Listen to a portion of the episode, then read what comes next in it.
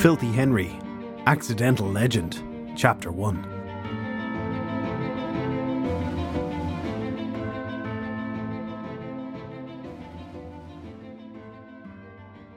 Thunder rolled across the night sky like a well trained dog, signalling the start of a storm.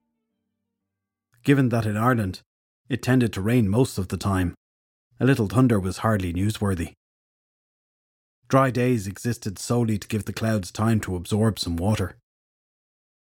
But on this particular night, the storm had a hint of the unusual to it.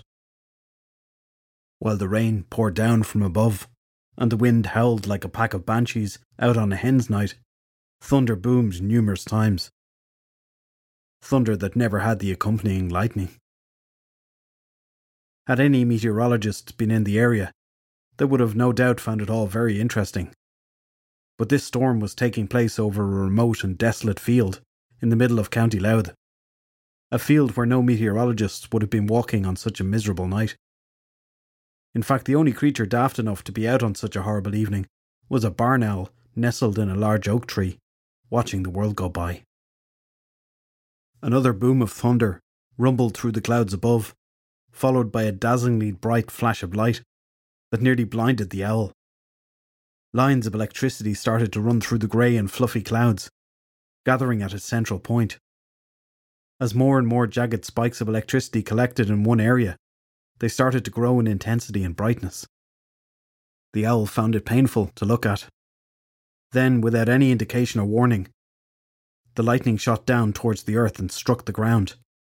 It caused a small explosion of grass and muck to spray into the air, before vanishing. The rain continued to fall from the night sky and hissed as it met the warm earth.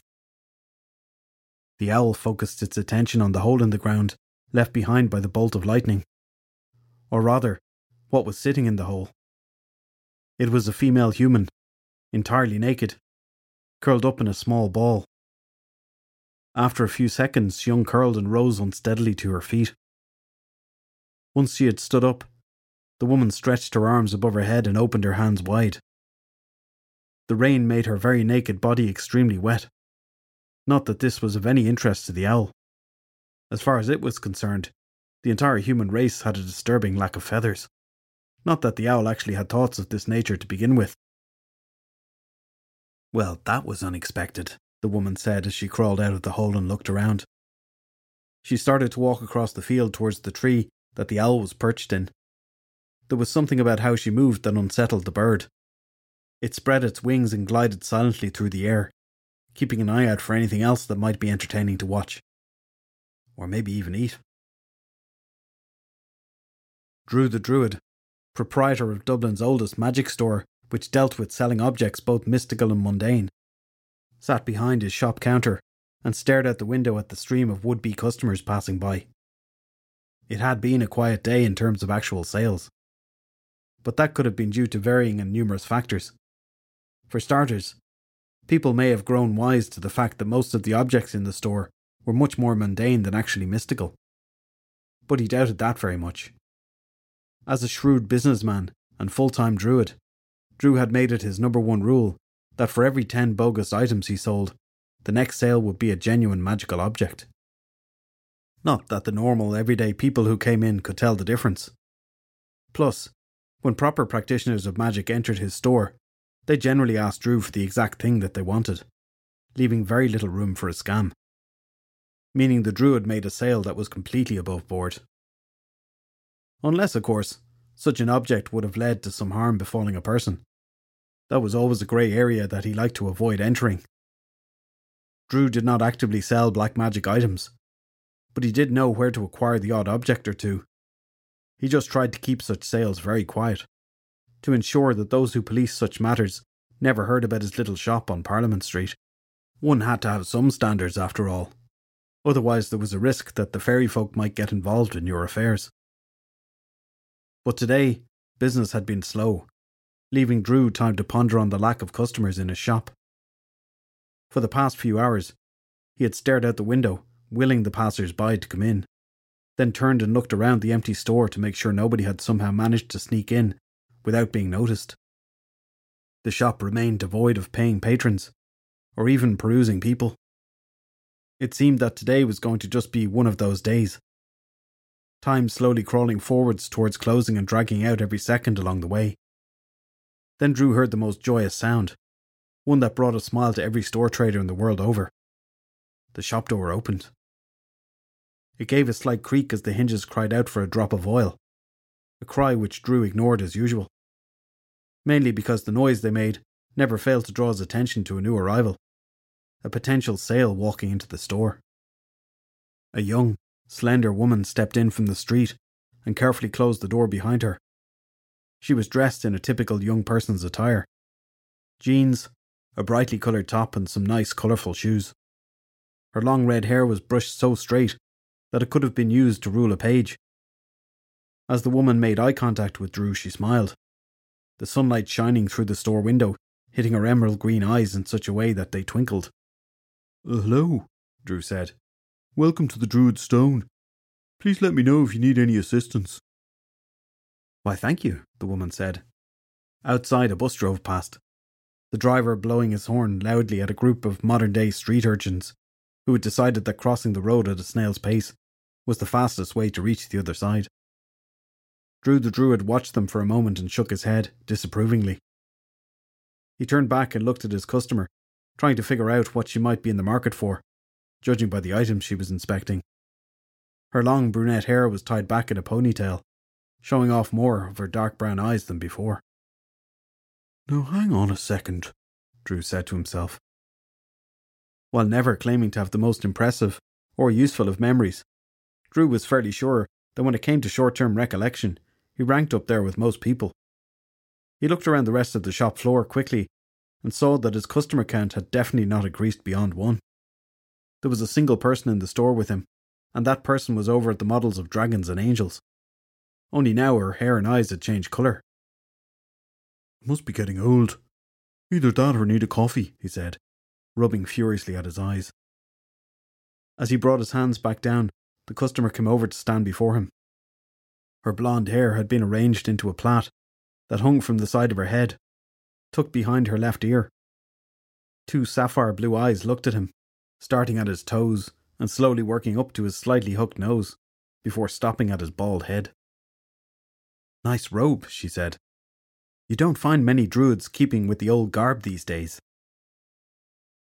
It helps with the customers if they think they're dealing with an actual druid. An actual druid who actually wears what actual druids actually wore. The woman half smiled and nodded her head in agreement. We can see that making some kind of sense. We can also see that you're an actual druid, complete with a fairy who gives you some magic in exchange for whatever it is. Hold on there now, Mrs., Drew said, waving his hands in front of her to stop any further discussion, and looked around quickly to make sure that it definitely was just the pair of them in the store. The less said on that, the better, right? Besides, the rules aren't being broken. It's a mutually beneficial pact between two consenting, higher thinking creatures. Not like druids in the old days, who captured a fairy and forced it to give some magic to a non magically inclined human. Plus, I only use it for running the store. I can't exactly conjure up fireballs or make women fall in love with me. You'll have to trust me. I've tried, both. The woman smiled, revealing a set of perfectly white teeth. Well, then everything is in order. No harm, no foul. Drew looked at the woman again, squinting.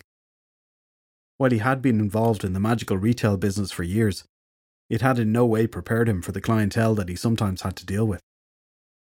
Mostly the store was occupied with tourists looking for interesting and magical Irish relics, ones that came with little certificates which guaranteed 100% authenticity.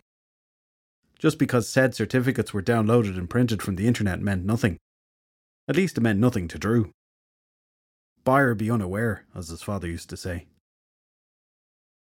Then you would get the customers who actually knew a little bit about the magical world. Enough to cast a weak spell or request an item that really worked.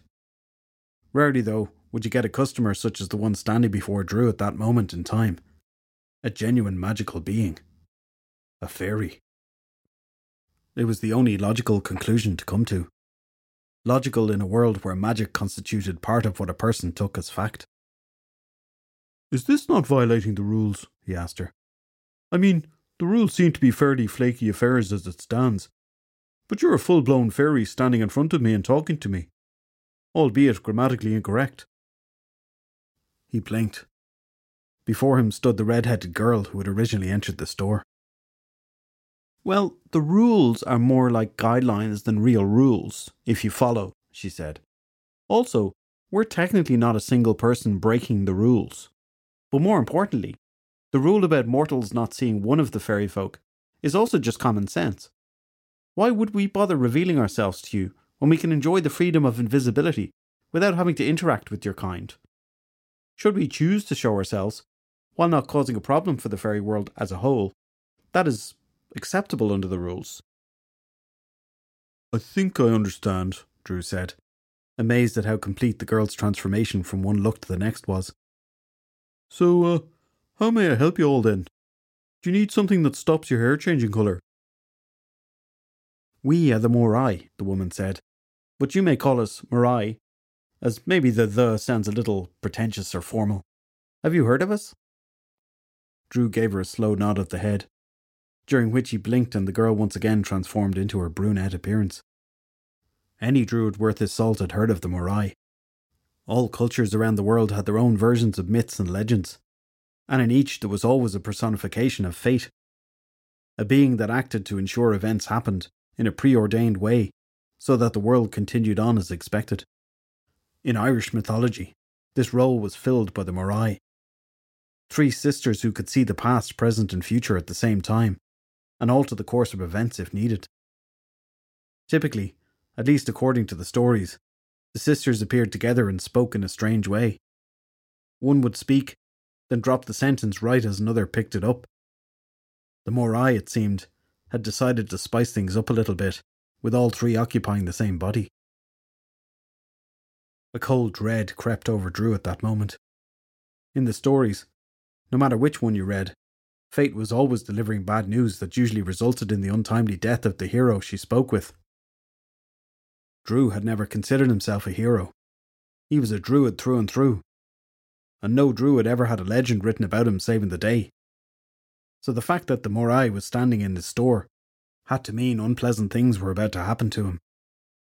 He swallowed and stared into Morai's eyes. I have, Drew said in scarce more than a whisper. Excellent. We've need of your services.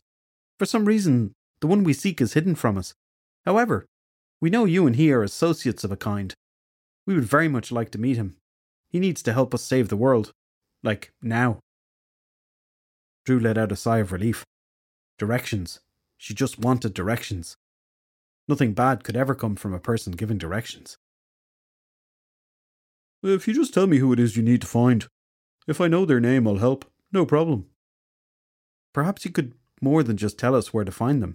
Perhaps you could accompany us and perform some introductions. It may make what we have to say easier for them to understand if a friendly face is with us. Don't forget, you did offer us your assistance when we first entered the store. Coming along with us would be a great help. Sure then. I was about to close the shop anyway. Slow day. So who is it you're looking for? As he blinked again, the woman turned into the blonde girl. We would very much like to speak with Filthy Henry, Morai said, the fairy detective. Drew rolled his eyes at the mention of that name. It turned out there were things worse than being told by the Morai you were going to die. You could get told that you had to deal with the fairy detective. You shouldn't have done it. That's all I'm saying. It wasn't morally right. Well, you're just never happy, are you? What exactly did I do wrong this time? Really? Even you? The great and powerful fairy detective? Cannot possibly be so blind to right and wrong that you think what you did was okay. The argument had been going on for the past half an hour.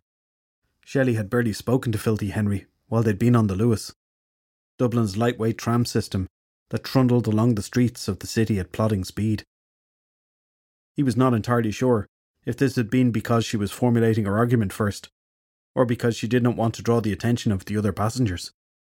However, as soon as they had gotten off at their stop and started walking back to the office, she had kicked off once more. Kicked off and then some. It seemed that Shelley had taken some sort of moral high ground in an affair that had no real need for such ground to be taken. At least that was how the fairy detective saw things. He stopped walking and looked at her. First things first, Filthy Henry said, tucking his hand into the pockets of his suit trousers so that his brown trench coat was gathered up behind him. Who works for whom in this little arrangement? Shelley pivoted on her heel and stared him right in the eye. What's that got to do with anything? Besides, you keep saying I'm not your partner. Yeah, but you're not. But apparently you've decided to stick around and bother me while demanding payment.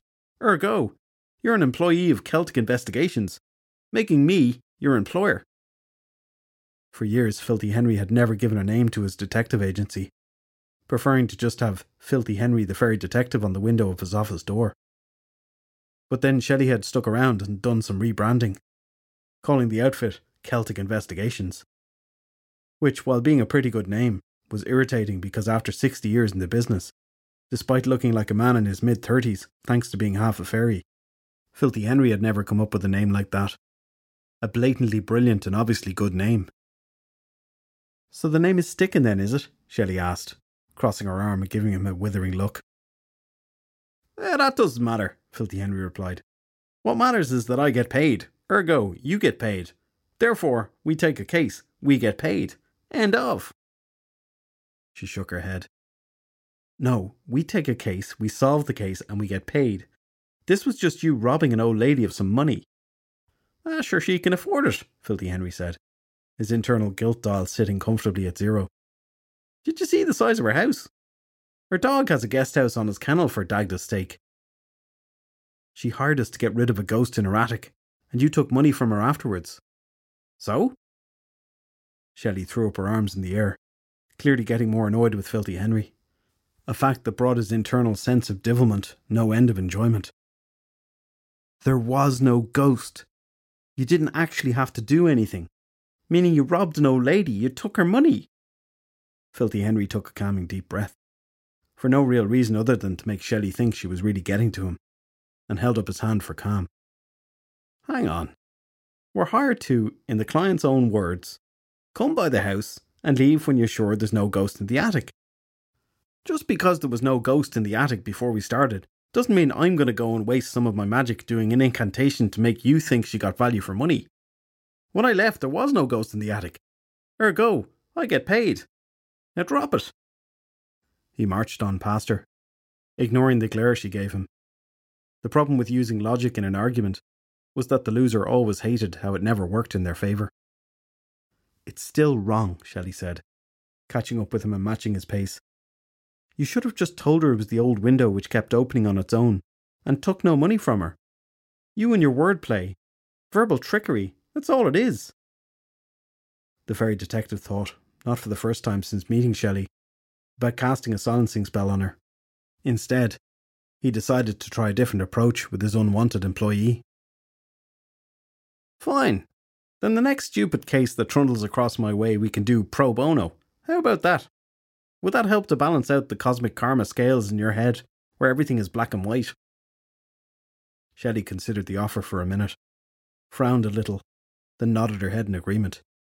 She stuck out her right hand. Deal. Now shake so you can't pull some fast one on me. I'm wise to how all this works at this stage.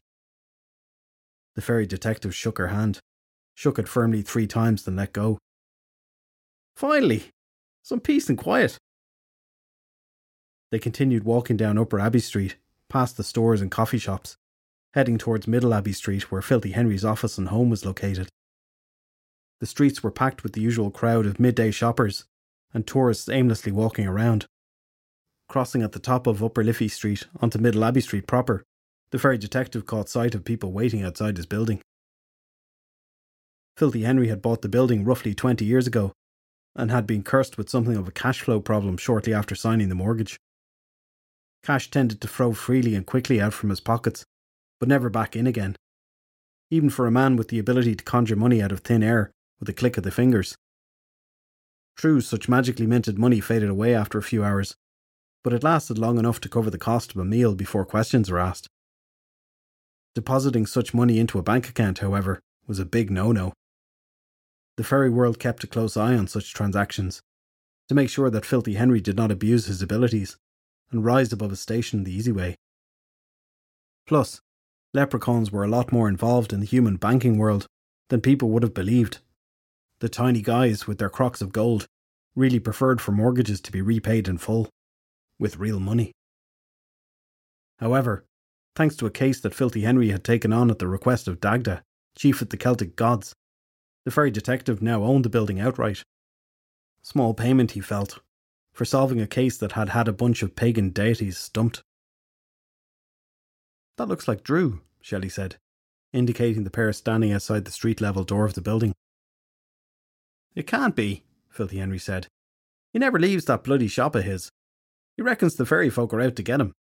You know, on account of him having a fairy that he borrows magic from. As they drew closer to the three stone steps which led up to the building's front door, it turned out Shelley was correct. Drew the Druid had left the comfort of his little magic shop and ventured across the city. That, however, was not the most interesting thing to be seen. While the sight of Drew outside was a rare occurrence, the woman standing beside him was even more interesting. Filthy Henry was not entirely sure, but it looked like her hair, which had been blonde mere moments before, was now a rich red colour. Drew saw them approach and stood up, dusting down his grey druid's robe that Filthy Henry was fairly certain made up the bald man's entire wardrobe. As promised, Drew said to the woman beside him. Filthy Henry, the fairy detective. Drew, Filthy Henry said, nodding his head by way of a greeting. It's not like you to bring me a customer. It wasn't by choice, the druid replied. Shall we go inside? Shelley asked, pulling a key out from her coat pocket. No, no. Our clients are about to get the full Celtic investigations experience, which always starts with them buying us lunch. Drew narrowed his eyes and stared at the fairy detective for a moment, before turning his head slightly to look at Shelley. That's not like an actual thing, is it? Filthy Henry watched as Shelley had an internal debate about whether or not to tell the truth. Finally, hunger won out over honour. It sort of is, she said. Plus, we get to pick the place, for the truly authentic Celtic investigations experience, you understand. She was cold. There were many contributing factors to this current state of affairs. The arduous trek through the woods for most of the night had definitely not helped. As the rain had poured down from the heavens above, it had soaked her to the bone. A wind had blown through the trees, making the rain feel all the colder and ensuring that any cover offered by the branches was minimal. Then again, being as naked as the day she was born was also going to add to the levels of displeasure. After the sun had risen, she had found a tree stump with some moss covering it and sat down to reflect on a few things. The nudity was definitely a problem. It would make getting around unnoticed particularly difficult. People had a tendency to stop and stare at others who were naked, stare in silent judgment of them. Plus, with a figure as appealing as she had, there would be no end of men frozen to the spot, gawking at her like a piece of meat. The woman looked around the forest and came upon the final problem to her current situation. Just where in Balor's name am I? she asked the surrounding trees. Overhead, birds flew free from their perches and went deeper into the forest. Another gust of wind caused some raindrops to splash against her bare back as the leaves moved. To her left, a twig snapped. The woman turned slightly and looked over her shoulder. An old crone stepped out from behind an oak tree. Her gnarled hands rested on top of a crooked walking stick. A red scarf bundled up her grey hair, so that it was kept back from a face that had seen, judging by the numerous lines and wrinkles, more than its fair share of years. One of her eyes was open wide, yet from the other she squinted. Her clothing seemed to consist mainly of multiple tartan blankets wrapped around her body. Hello, my dear, the crone said, tilting her head so that her fully open eye could get a better view of the woman on the stump. You took your time, the woman said. Actually, Maeve, you're early, the crone said. In a manner of speaking, at least. Maeve rubbed her upper arms as another cold wind blew. Well, excuse me for being slightly impatient. Did you bring me some clothing at least, fairy? The crone smiled a smile of crooked teeth. Would you believe I forgot them? They're back home. Come along now, this is no state for a queen to be seen in. Shelley had picked a nice little coffee shop on Bachelor's Walk called The Sweetest Thing. While being a not so subtle nod to one of Ireland's biggest musical exports, the name also hinted at what sort of fare a patron could expect. Aside from the usual assorted coffees and pastries, combined with a small selection of sandwiches, the sweetest thing had an array of cakes, sweets, and chocolate infused drinks that would have made Willy Wonka drool.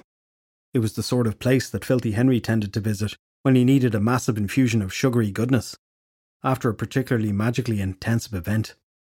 The worse the food was for a person's health, the better it could be converted into magical energy for the fairy detective. Being able to enjoy such gluttonous treats was one of his many irritating traits, since it meant he rarely counted calories and viewed the inside of a gym through the window while eating delicious food. Shelley liked the cafe because the barista put a handful of tiny marshmallows into the orange flavoured hot chocolate drink. Her favourite thing to order. Even better since Drew was paying, she could view this as a little treat. One that came with extra tiny marshmallows. The weather was dry for a change. This meant they could sit down at one of the small circular tables outside on the street. Filthy Henry had taken the chair closest to the shop window and stared across at Drew's friend. Shelley sat next to him. The Morai, as Drew had introduced the client, took the seat beside Shelley. Upon his return with their order, Drew the Druid took the last seat, placing the tray down on the table in front of them. It cost like an extra two euro for the mini marshmallows, he said, handing Shelley her drink. Oh, did it? Shelley asked with mock surprise. I thought it was free. Hmm, lesson learned. From the corner of her eye, she caught Filthy Henry's smile as he lifted his hazelnut coffee from the tray. After working together for a few months, it was clear that the fairy detective was starting to be a bad influence on her. Shelley ignored him and looked at the Morai. Or just Morai, as the fairy had requested they call her. Whenever Shelley looked away, Morai's features changed. Her hair colour was not the same and her eyes took on a different hue. Sometimes it even happened when Shelley blinked. She mentally turned on her fairy vision to see the magical world and looked at the woman. Viewing the fairy creature, using the second sight, was a slightly unsettling experience, as all manner of fairy folk appeared on the street around them, her eye became an indistinct blur of moving coloured lines. It was like watching a strange pencil animation come to life. Almost as if three people were occupying the same spot in space and time, vying with each other to be the one in control at any given moment. Watching her made Shelley's stomach feel queasy. She mentally flicked the fairy vision off again and just accepted the alternating hairstyle. Should she be doing that? Shelley said to Filthy Henry, with a nod of her head in the direction of Morai. I mean, normal people can see her shift. Filthy Henry took a sip from his drink and shook his head. Ah, that won't matter. Their mind will just fix the memory. They'll think they were mistaken, and that whatever colour hair they see her with at the moment was always been the colour she had. The real important question is this Why are you here and showing yourself to this parlour trick magician? Hey, I resent that, Drew said as he spooned some sugar into his tea.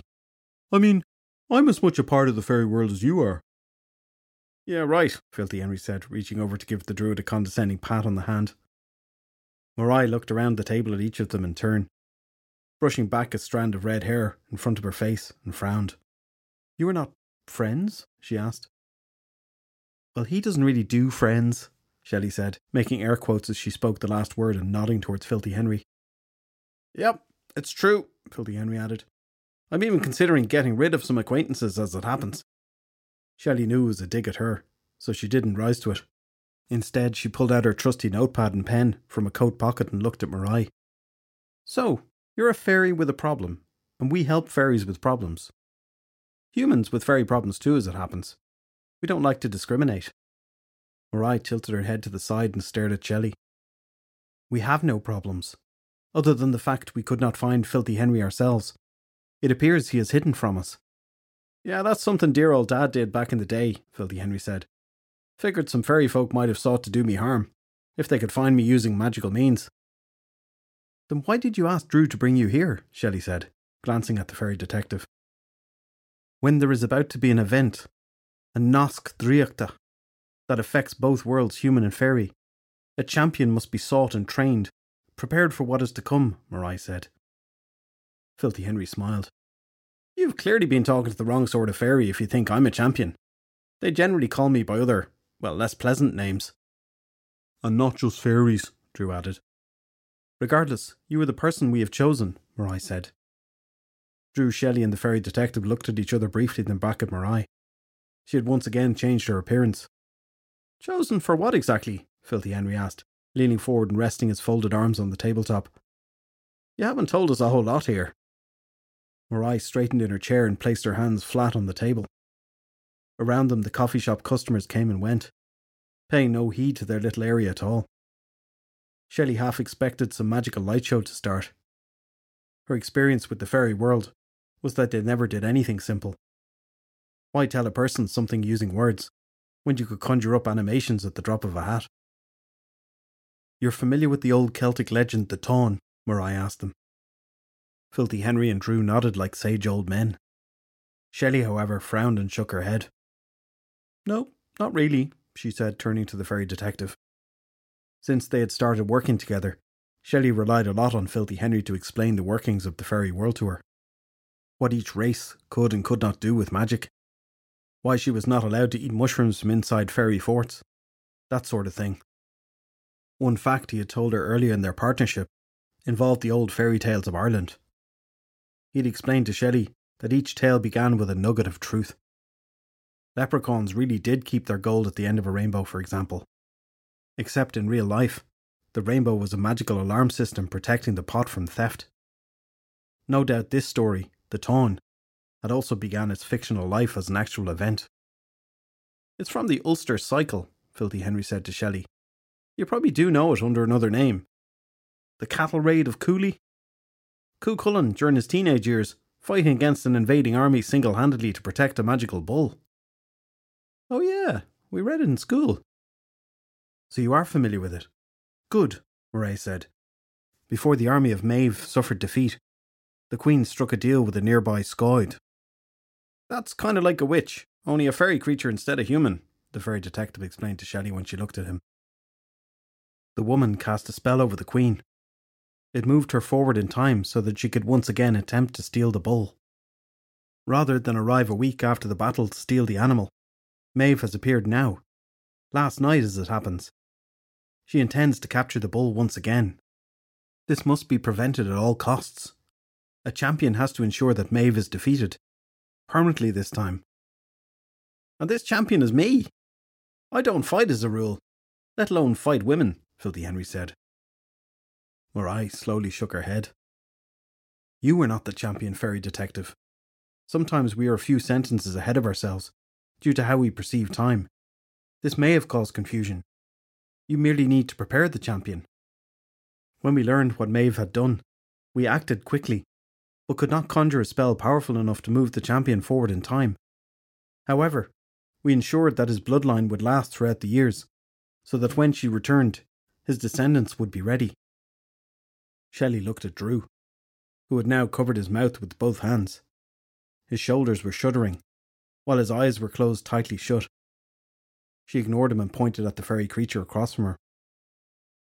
I figured out who you are, she said. You're our version of the Sisters of Fate. Typically, there are three of them, but you're all in one body.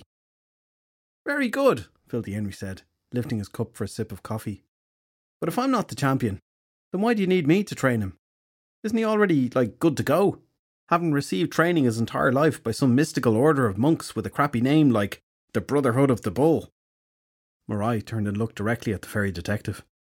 This world is vastly different from the time of the original raid. Men are less brave. It's almost as if the world has made them weak and soft. You need to train the current incarnation of Chulainn. Show him how to fight like the warrior he is descended from. But why Filthy Henry precisely? Shelley asked. He doesn't exactly do the whole warrior thing himself. I mean, look at him. He generally fights by postponing the actual fight, so he can, like, not fight another day. No offence. Ah, none taken at all, the fairy detective said, taking another mouthful of his drink. Drew's shoulders had started to visibly shake at this point, his face turning a bright shade of red. Marai frowned at Filthy Henry, then turned her head and looked at the druid. He opened his eyes for a moment, saw she was looking at him, and nodded quickly twice. We need you to train him, half breed, Marai said, looking back at Shelley and Filthy Henry. Because the champion is your son.